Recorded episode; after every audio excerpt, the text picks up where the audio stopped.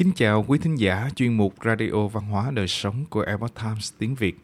Hôm nay chúng tôi hân hạnh gửi đến quý thính giả bài viết có nhan đề Ba điều giới luật của người quân tử, giới sắc, giới đấu, giới đất. Bài viết của tác giả Lý Mai do dịch giả Thanh Mai chuyển ngữ. Mời quý vị cùng lắng nghe.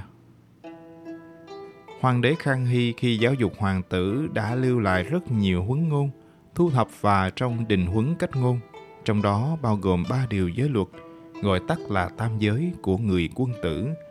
Huấn viết, khổng tử nói, quân tử hữu tam giới, thiếu chi thời, huyết khí vị định, giới chi tại sắc, cập kỳ tráng giả, huyết khí phương cương, giới chi tại đấu, cập kỳ lão giả, huyết khí ký suy, giới chi tài đắc, trẫm kim niên cao, giới sắc, giới đấu chi thời dĩ quá, di hoặc tham đắc, thì sở đương giới.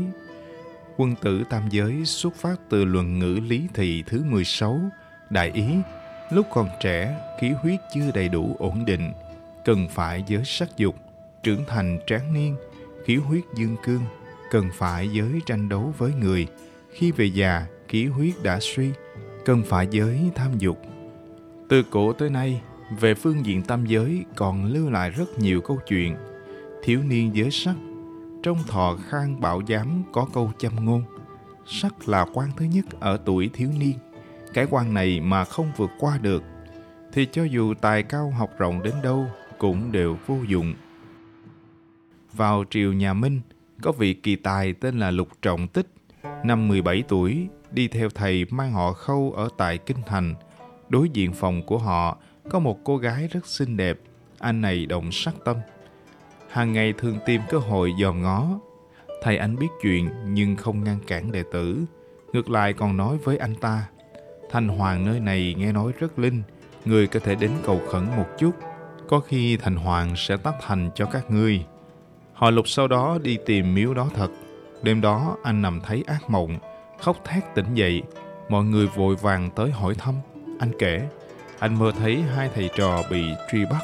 Khi tra xét phúc lộc đời này của cả hai thầy trò, thấy dưới tên lục trọng tích có một dòng chữ nằm giáp tuất nọ khi tuổi đã cao sẽ thành trạng nguyên. Còn bên khung tên thầy khâu không ghi bất kỳ điều gì.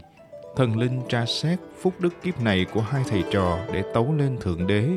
Theo tội dâm ô sẽ cắt bớt phúc đức của lục trọng tích, đồng thời cũng chọn ra một hình phạt cho ông thầy. Ngay lúc này, vì chủ quán trọ tiến vào thông báo lão sư của người đột nhiên lên cơn đau bụng, vừa qua đời mất rồi. Còn về phần lục trọng tích thì cả đời thi khoa đều không đạt. Phần đời còn lại sống trong nghèo khổ hèn mọn. Tâm sắc dục vừa động, liền dẫn khởi rất nhiều ác tâm khác.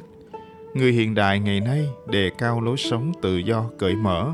Kỳ thực không biết rằng sắc tâm sẽ mang đến càng nhiều hơn những năng lượng phụ diện nhìn thấy sắc đẹp nhưng do không có duyên để kết hợp, liền sản sinh một mối quan hệ hảo huyền hoặc là có ý đồ dụ dỗ đối phương nhưng lại không làm được gì hết. Sau đó sẽ dẫn đến việc đồng tâm cơ, từ đó sinh ra nhiều dục vọng và ham muốn.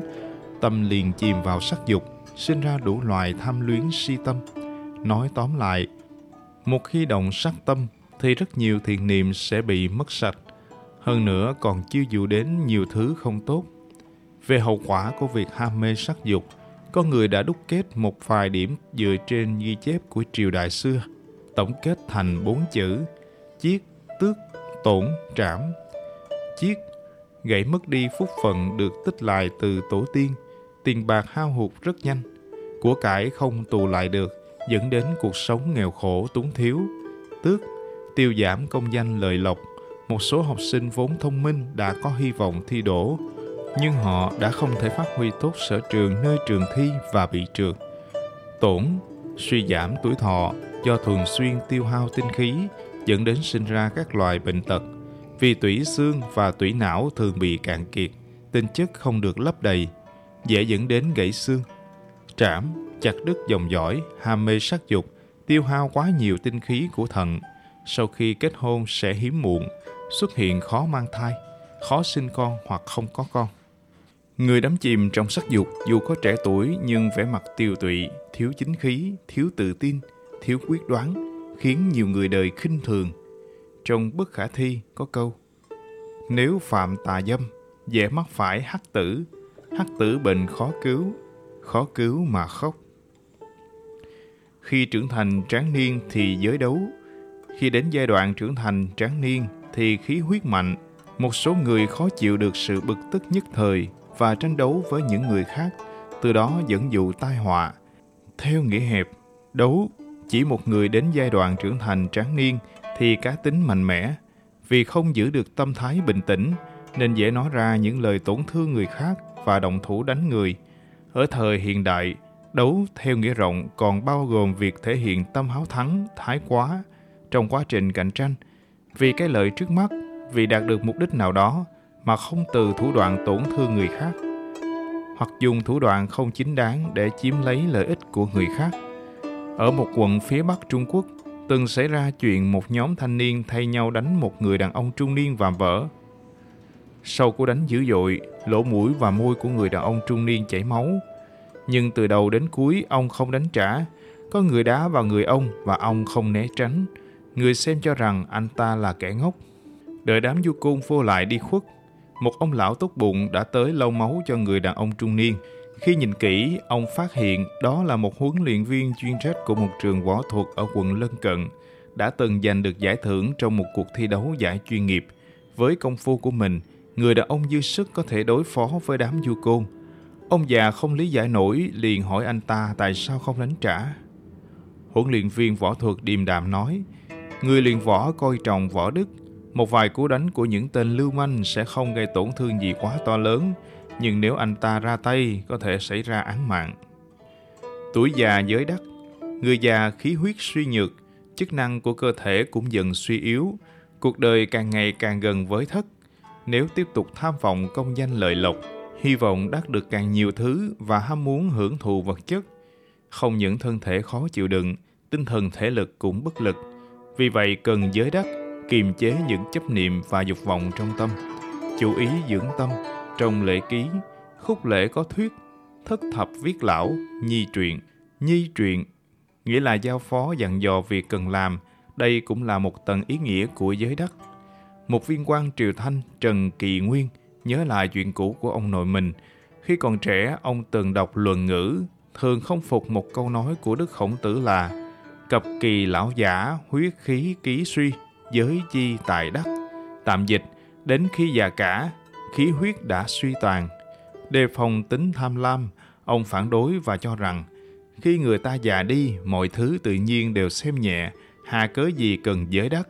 Do đó, ngoài miệng ông không nói nhưng trong lòng xem thường không tán đồng. Khi ông nội của Trần Kỳ Nguyên đến từ Châu, nhận chức đã hơn 60 tuổi. Trong Châu xảy ra một vụ án, có người biếu ông một vạn lạng bạc, hy vọng ông dàn xếp một chút, ông kiên quyết từ chối. Từ trước tới nay, ông nội ông khi đi ngủ nếu kê gối thì lập tức liền ngủ ngon. Nhưng hôm đó ông trằn trọc trở mình khó ngủ. Phải chăng vì nhìn thấy những nén bạc trước mắt, bỏ mất dịp may nên trong tâm vẫn không thể buông xuống. Sau đó ông tự tác vào mặt mình một cách tàn nhẫn mà tự nói thầm. Họ trần này sao vẫn không tiến bộ như vậy? Nói xong ông sớm chìm vào giấc mộng và ngủ ngon. Ngày hôm sau, ông tỉnh dậy và nói, đến hôm nay ta mới tín phục lời thánh nhân giảng. Thì ra, điều khiến ông không ngủ được chính là lòng tham và vạn lượng bạc kia. May mắn thay, ông đã có phương pháp tu thân, kịp thời vứt bỏ tham niệm, đọc luận ngữ từ khi còn là thiếu niên, mãi tới khi hơn 60 tuổi mới thực sự hiểu rõ tại sao về già cần giới đất. Quý thính giả thân mến, chuyên mục Radio Văn hóa Đời Sống của Epoch Times tiếng Việt đến đây là hết. Để đọc các bài viết khác của chúng tôi, quý vị có thể truy cập vào trang web epochtimesviet.com. Cảm ơn quý vị đã lắng nghe, quan tâm và đăng ký kênh. Xin chào tạm biệt và hẹn gặp lại quý vị trong chương trình lần sau. Kính chúc mọi điều bình an và tốt lành tới quý vị cùng người thân.